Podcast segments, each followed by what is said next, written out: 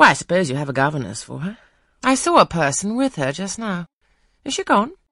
Oh, no, there she is, still, behind the window curtain. You pay her, of course. I should think it quite as expensive. More so, for you have them both to keep in addition. I feared, or should I say hoped, the allusion to me would make Mr. Rochester glance my way, and I involuntarily shrank further into the shade, but he never turned his eyes.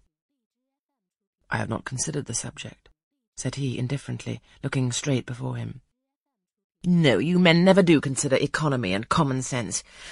You should hear Mamma on the chapter of governesses. Mary and I have had, I should think, a dozen at least in our day, half of them detestable, and the rest ridiculous, and all incubi. Were they not, Mamma?